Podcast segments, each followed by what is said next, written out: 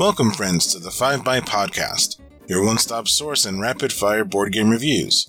In this episode, Ruel will be putting a spell on you in Whirling Witchcraft. I'm going to be negotiating in Moonrakers.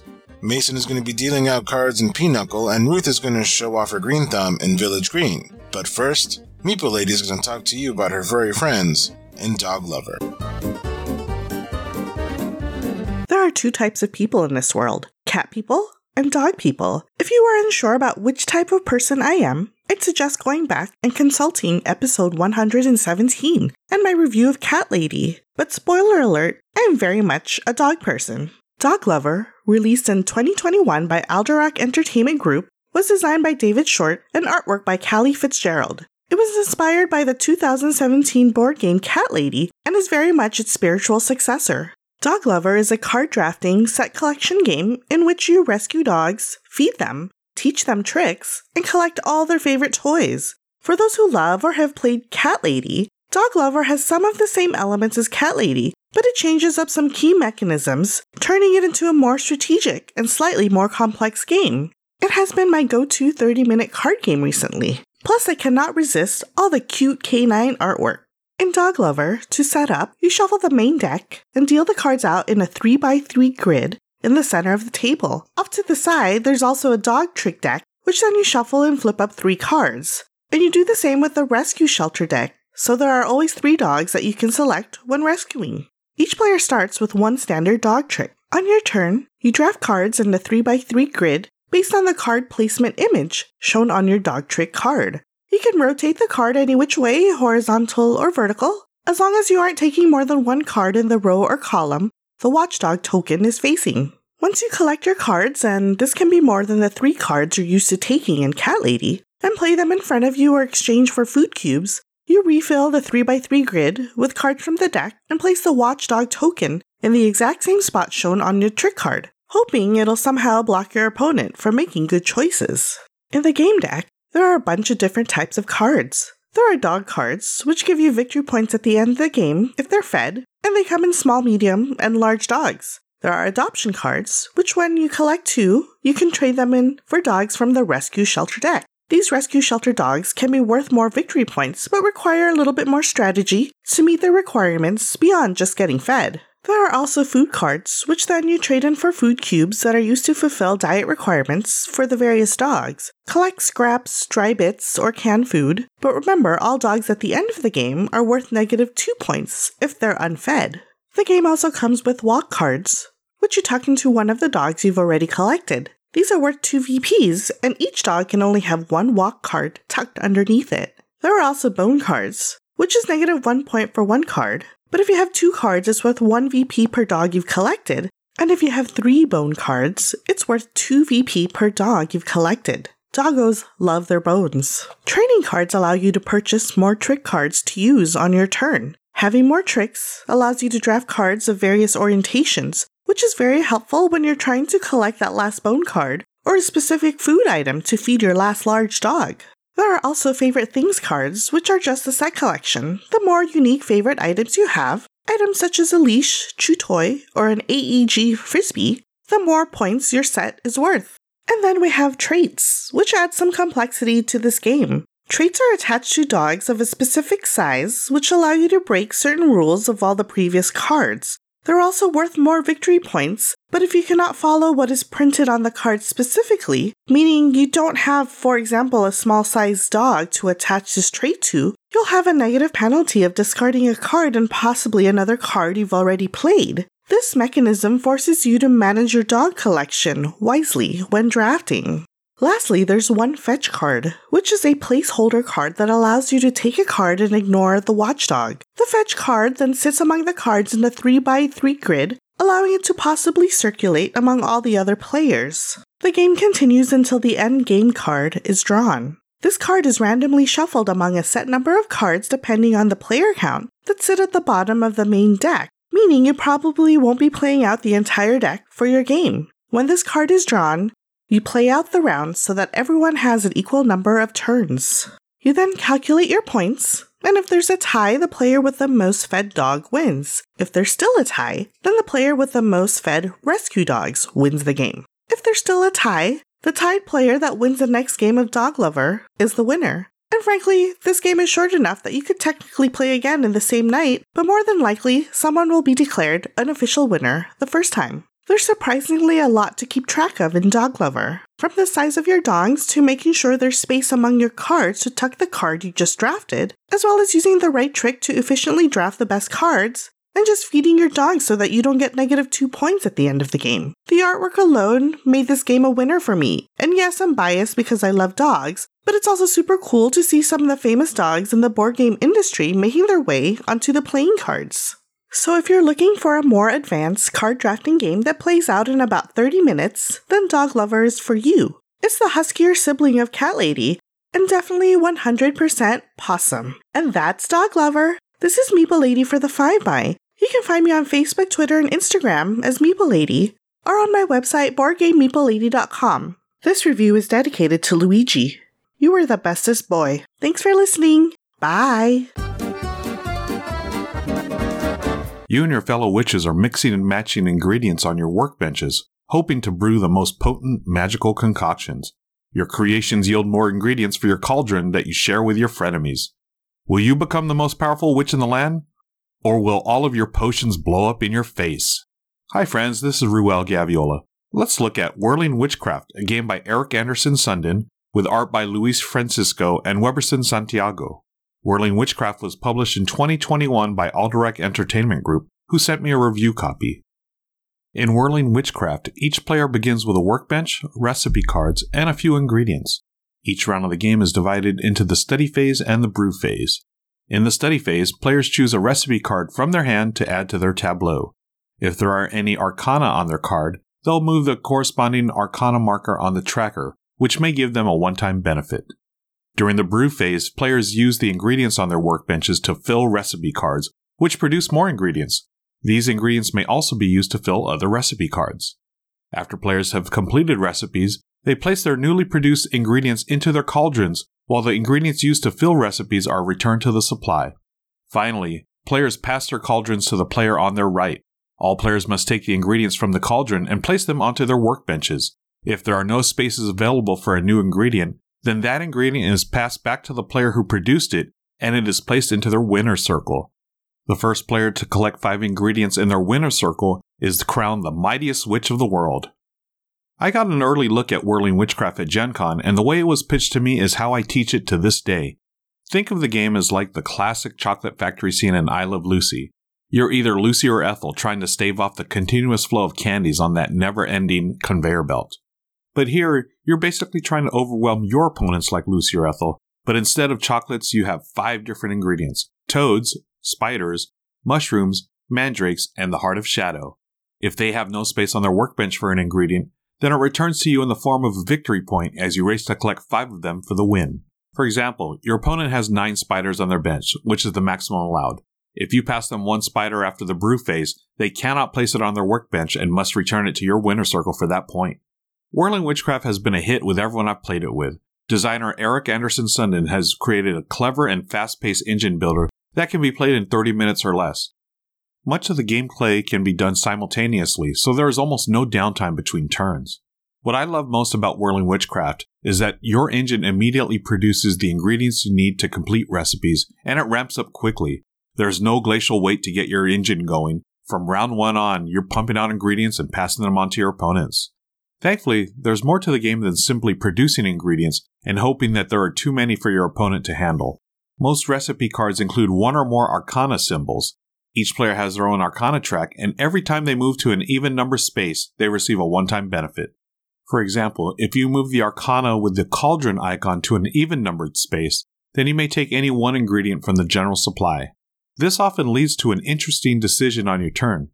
Do you play a recipe card to move one or more arcana symbols to get benefits? Or do you play a recipe card strictly for its ability to produce ingredients? Some recipe cards can be rotated. For example, a card may have you loading it with one spider to produce two frogs, or you can opt to turn it around to load it with two frogs to produce one spider. However, once you decide, you can't rotate it back to the other side. I love finding the synergy among my cards in my tableau. So, if I have a lot of frogs on my workbench that I can use to complete recipes that produce other ingredients to use on other recipes, then I can often get a chain reaction going where my ingredient output is helping me complete the most recipes possible each turn. Hopefully, this pumps out a lot of ingredients for me to place in my cauldron, and my opponent better have some spots open on their workbench, or else it's time for me to collect those precious victory points. Since the game ramps up so quickly, you'll often not play more than 7 or 8 turns each game. As much fun as the comboing is, you'll never find yourself lost or overwhelmed by a myriad of chaining combinations. There are also personality cards that offer different starting ingredients and one time abilities. For such a fast game, Whirling Witchcraft packs a nice punch. It's not heavy by any means, but it is totally satisfying and, more often than not, gets an immediate replay. It never outstays its welcome, and like that perfect combination of recipe cards, it feels like a well crafted concoction. Thanks to AEG for the copy of Whirling Witchcraft. This has been Ruel Gaviola for the 5 by. Thanks for listening. Find me on Twitter and Twitch at Ruel Gaviola. That's R U E L G A V I O L A. What it do, baby boos? This is Jose, and today I'm going to highlight another game that might have flown under the radar. Moonrakers is designed by Austin Harrison, Max Anderson, and Zach Dixon, and published by Ivy Game Studio. Players are mercenaries that are looking to gain a new leader. The leader of the Moonrakers will be the person that is able to gain enough prestige by completing jobs and personal objectives. But this isn't something that you can completely do alone. Moonrakers is a two to five player semi cooperative negotiation and deck building game. I know, I know that's a lot. Gameplay is actually pretty straightforward though. On your turn, you have two choices. You can either pass your turn and go back to base where you can discard your hand, gain some credits, and maybe grab a new personal objective that'll grant you some prestige, or you can decide to attempt a contract where you could gain even more prestige, credits, and incredibly useful ship upgrades and crew members.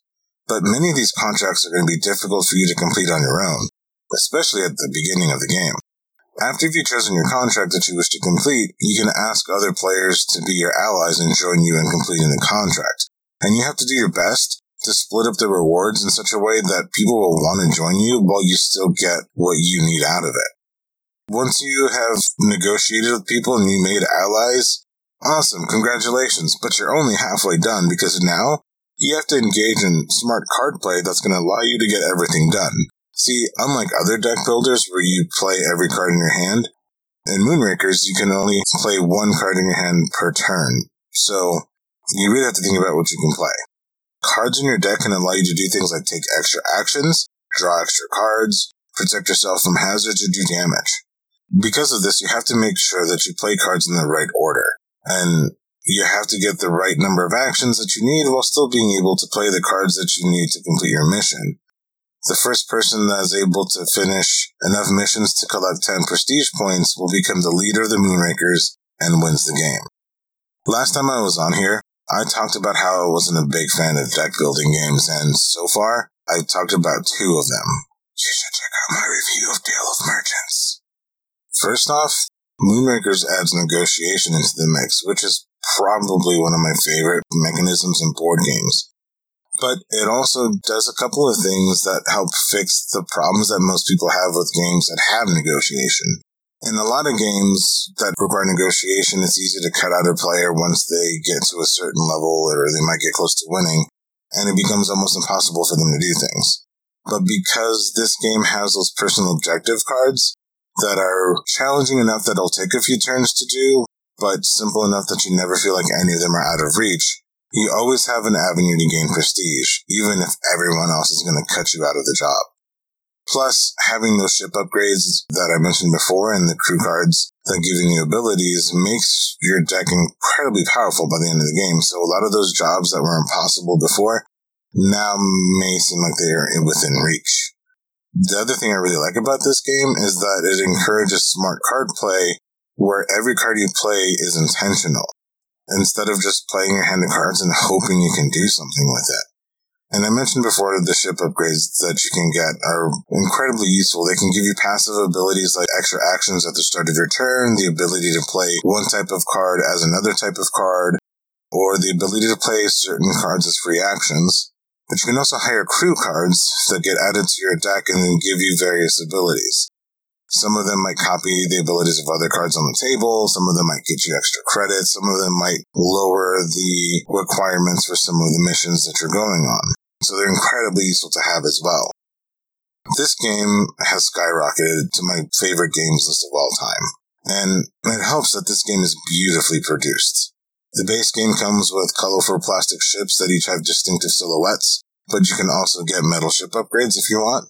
The game comes with metal coins, nice sturdy cards with incredible art by Lunar Saloon, chunky engraved dice, really sturdy and really nicely produced cardboard player boards. Ivy Games put a lot of love into this box and it shows. There's already a mini expansion that you can buy off their site, and there's they've already announced another expansion on the way. If I had to complain about anything, and this is really just a very minor nitpick, is that one of the card sizes that the game uses is non-standard. So if you, like me, like to sleeve your games, especially if it's a game that you really like, you're going to have to buy sleeves directly from them, or you're going to have sleeves that are going to be slightly too big or too small. But again, that's a very minor nit to pick. I know this game is going to see a lot more play on my table, and I hope it lands on yours as well. For the 5 by, I'm Jose, and you can find me online on Twitter at Owlazors, that's O-W-L-A-Z-O-R-S, or you can find me on Instagram at Sir Bearsworth. Thank you. Hi, I'm Mason Weaver. Let's talk about Pinochle. I've covered a number of classic card games in the past, even going so far as to learning a few from scratch like Canasta. This month I've done the same with Pinochle, or more accurately, Modern Single Deck Partnership Auction Pinochle. He thought there were a lot of whist variations? Buddy, you have no idea how many ways there are to play Pinochle. We'll start, as I like to with full games, with a little bit of history. No one invented most classic card games. There wasn't some guy sitting in a tavern in Central Europe sipping a small beer or a watered wine in the middle of the 17th century, scribbling in a design notebook and hoping someone would ask him what he was working on. Card games spread, like other folk ways and customs, from tavern to tavern, town to town, very slowly over dozens or even hundreds of years. Games are introduced, learned, adopted, and changed over time. Let's say a new saddle maker named Fritz moves to town, teaches everyone at the inn a game they played in his village back home. Two players, take cards, make melds, keep score. Everybody loves it. Big hit. The saddle maker gets kicked in the head by a donkey and dies. At the funeral, two of his friends get in an argument about the rules of the game he taught them. Otto believes that a royal marriage, that's a king and queen of trump, should score 80 points, but Gunter thinks it should only score 40. Since Fritz isn't around to settle the argument anymore, there's a split. The 80 point players form their own club in a different tavern and won't play cards with the 40 point faction anymore. Repeat that scenario a couple of hundred times, and you end up with two radically different games that both have the same origins. The general consensus is that Pinochle, a melding and trick taking game, is derived from a French game called Bezique by way of southern Germany in the 19th century. Still called Binocle, that's two eyes like binoculars, two decks, two players, whatever, or Binagol in parts of Germany. Uh, by the time it made its way to the US via German immigrants in the early 20th century, it was called Pinochle. By then, played with two modified French decks instead of a traditional German deck, Pinochle became a staple of German immigrant households, so much so that it was briefly outlawed in some places during the First World War. Now, traditional Pinochle is a two player game. That's very fun but very luck dependent. It has some of the same feel as Cribbage. It's full of weird rules and card counts left over from its very long history. Why is the lowest card of Trump called the Deuce? Why is a Pinochle the Jack of Diamonds and the Queen of Spades? Man, who knows? Just accept it. Two player Pinochle has a lot more in common with Schnapsen than Spades or Bridge. You might go back and listen to episode 82 where I spoke about my love for Schnapsen, one of the original marriage card games. So, four player Pinochle is much more advanced as it brings in the very heavy and transformative element of emergence and player interaction. If you're serious about learning Pinochle, playing two player for a while will help you learn the fairly weird meld scoring. Do not question why these things score the way they do in melds. It doesn't matter. Those are the rules, just live with it. But what does a good Pinochle hand look like? Well, you first have to remember that single deck Pinochle is played with a double deck, I know it's confusing, but just live with it, of ace through nine. But it's an ace 10 king game. Why?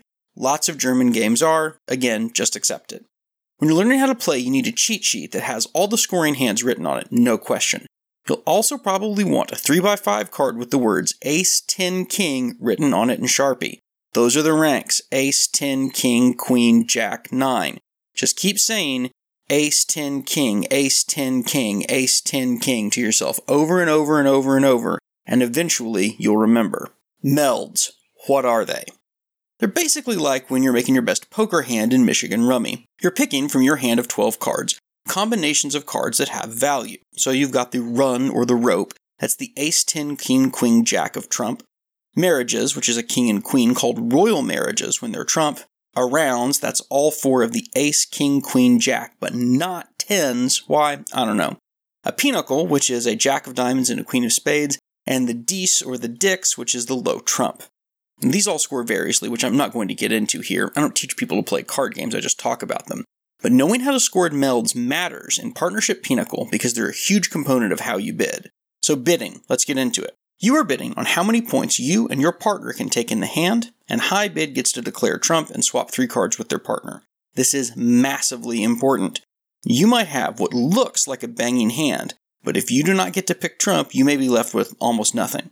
Now, I'm not good enough to add new rules, so I play the most basic possible rules.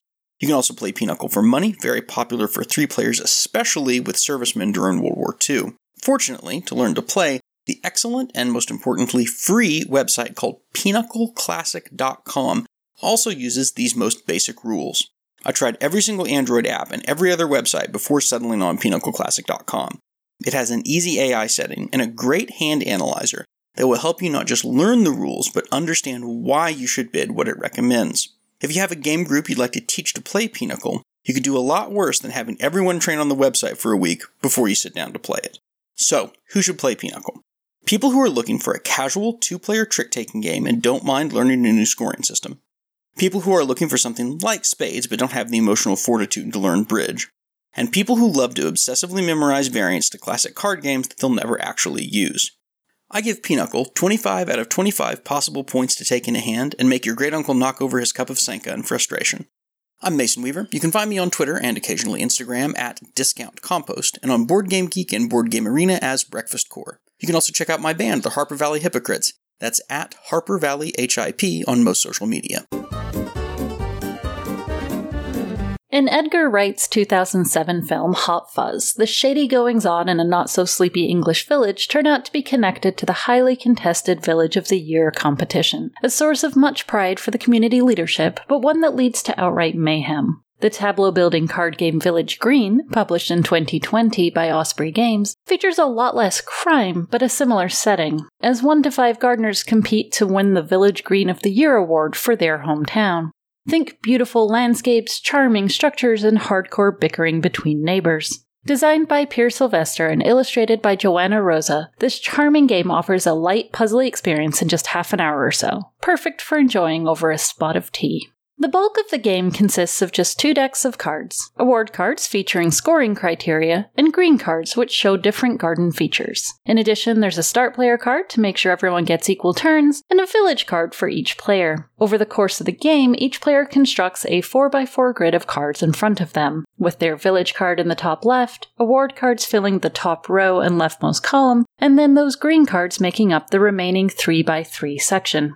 Turns in Village Green are simple. The active player can choose to either draw an award card and place it in an empty space or over an existing one. They can draw a green card into their hand and then place one in an empty space, or draw a green card before discarding a green card to the bottom of the deck. Those green cards usually have one of three types of flowers on them in one of three possible colors, and players must match orthogonally adjacent cards in either type or color to this icon, which makes placement increasingly tricky as the game progresses. The only green cards that don't have flowers are the lawn cards, which can go next to anything. They're also the only type of green card that can have other cards placed on top of them, provided that the new card meets all adjacency roles. As well as flowers, green cards will feature ponds, trees, and structures like gazebos or statues, and various award cards are going to look for those features during scoring. Plus, as a bonus, placing a structure lets the player immediately draw and place an award card into their tableau, essentially giving them an extra turn. Play continues in this manner till one of the decks is empty or someone has filled their entire tableau, at which point players finish the round. Then each placed award card will be scored for the green cards that make up its row or column, plus pawns and unused village cards earn some additional points. Once everything's added up, the winning tableau gets to be declared Village Green of the Year, while the rest of the players applaud gently and mutter about the judge's favoritism.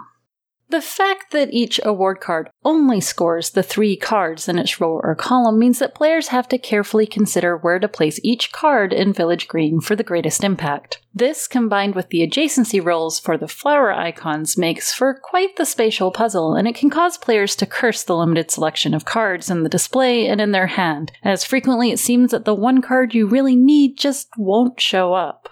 When these placement options do get limited, the player's village card comes to the rescue. In addition to providing the player with a unique village name and illustration, each player can also choose to flip their card over for a one time benefit. It can either be used to replace the available card display of either award or green cards before a selection is made, or it can be used to place a green card on top of another non lawn green card in order to correct a less than stellar placement. Unflipped village cards are only worth a single point at the end of the game, so careful timing and use of the card's one time bonus is usually a good play and something to keep in mind.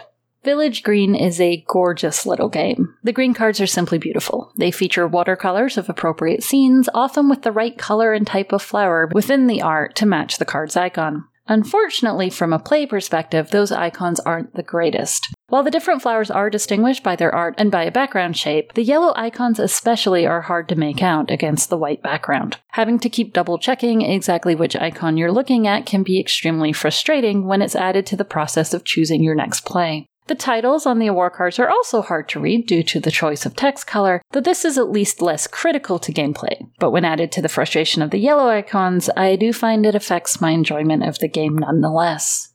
But even with those frustrating color choices, Village Green is still a game I want more people to experience. It's a 20 to 30 minute play that can be relaxing or fiercely competitive depending on the players at the table, and either way it works extremely well. The rules are simple enough, which combined with that short playtime makes it a great small box option to throw in your bag for a variety of gaming situations. And I even enjoy the solo game as a fun puzzle despite not being a huge fan of playing board games on my own. I highly recommend taking the time to build up your own, hopefully award winning Village Green. After all, don't you want to show those guys one town over who's boss? For the 5 by, this is Ruth, and until next time, I'm off to pretend I know anything about gardening, but if you need me, you can find me on Twitter at Ruth. That's an R, four O's, and an F. Thanks for listening.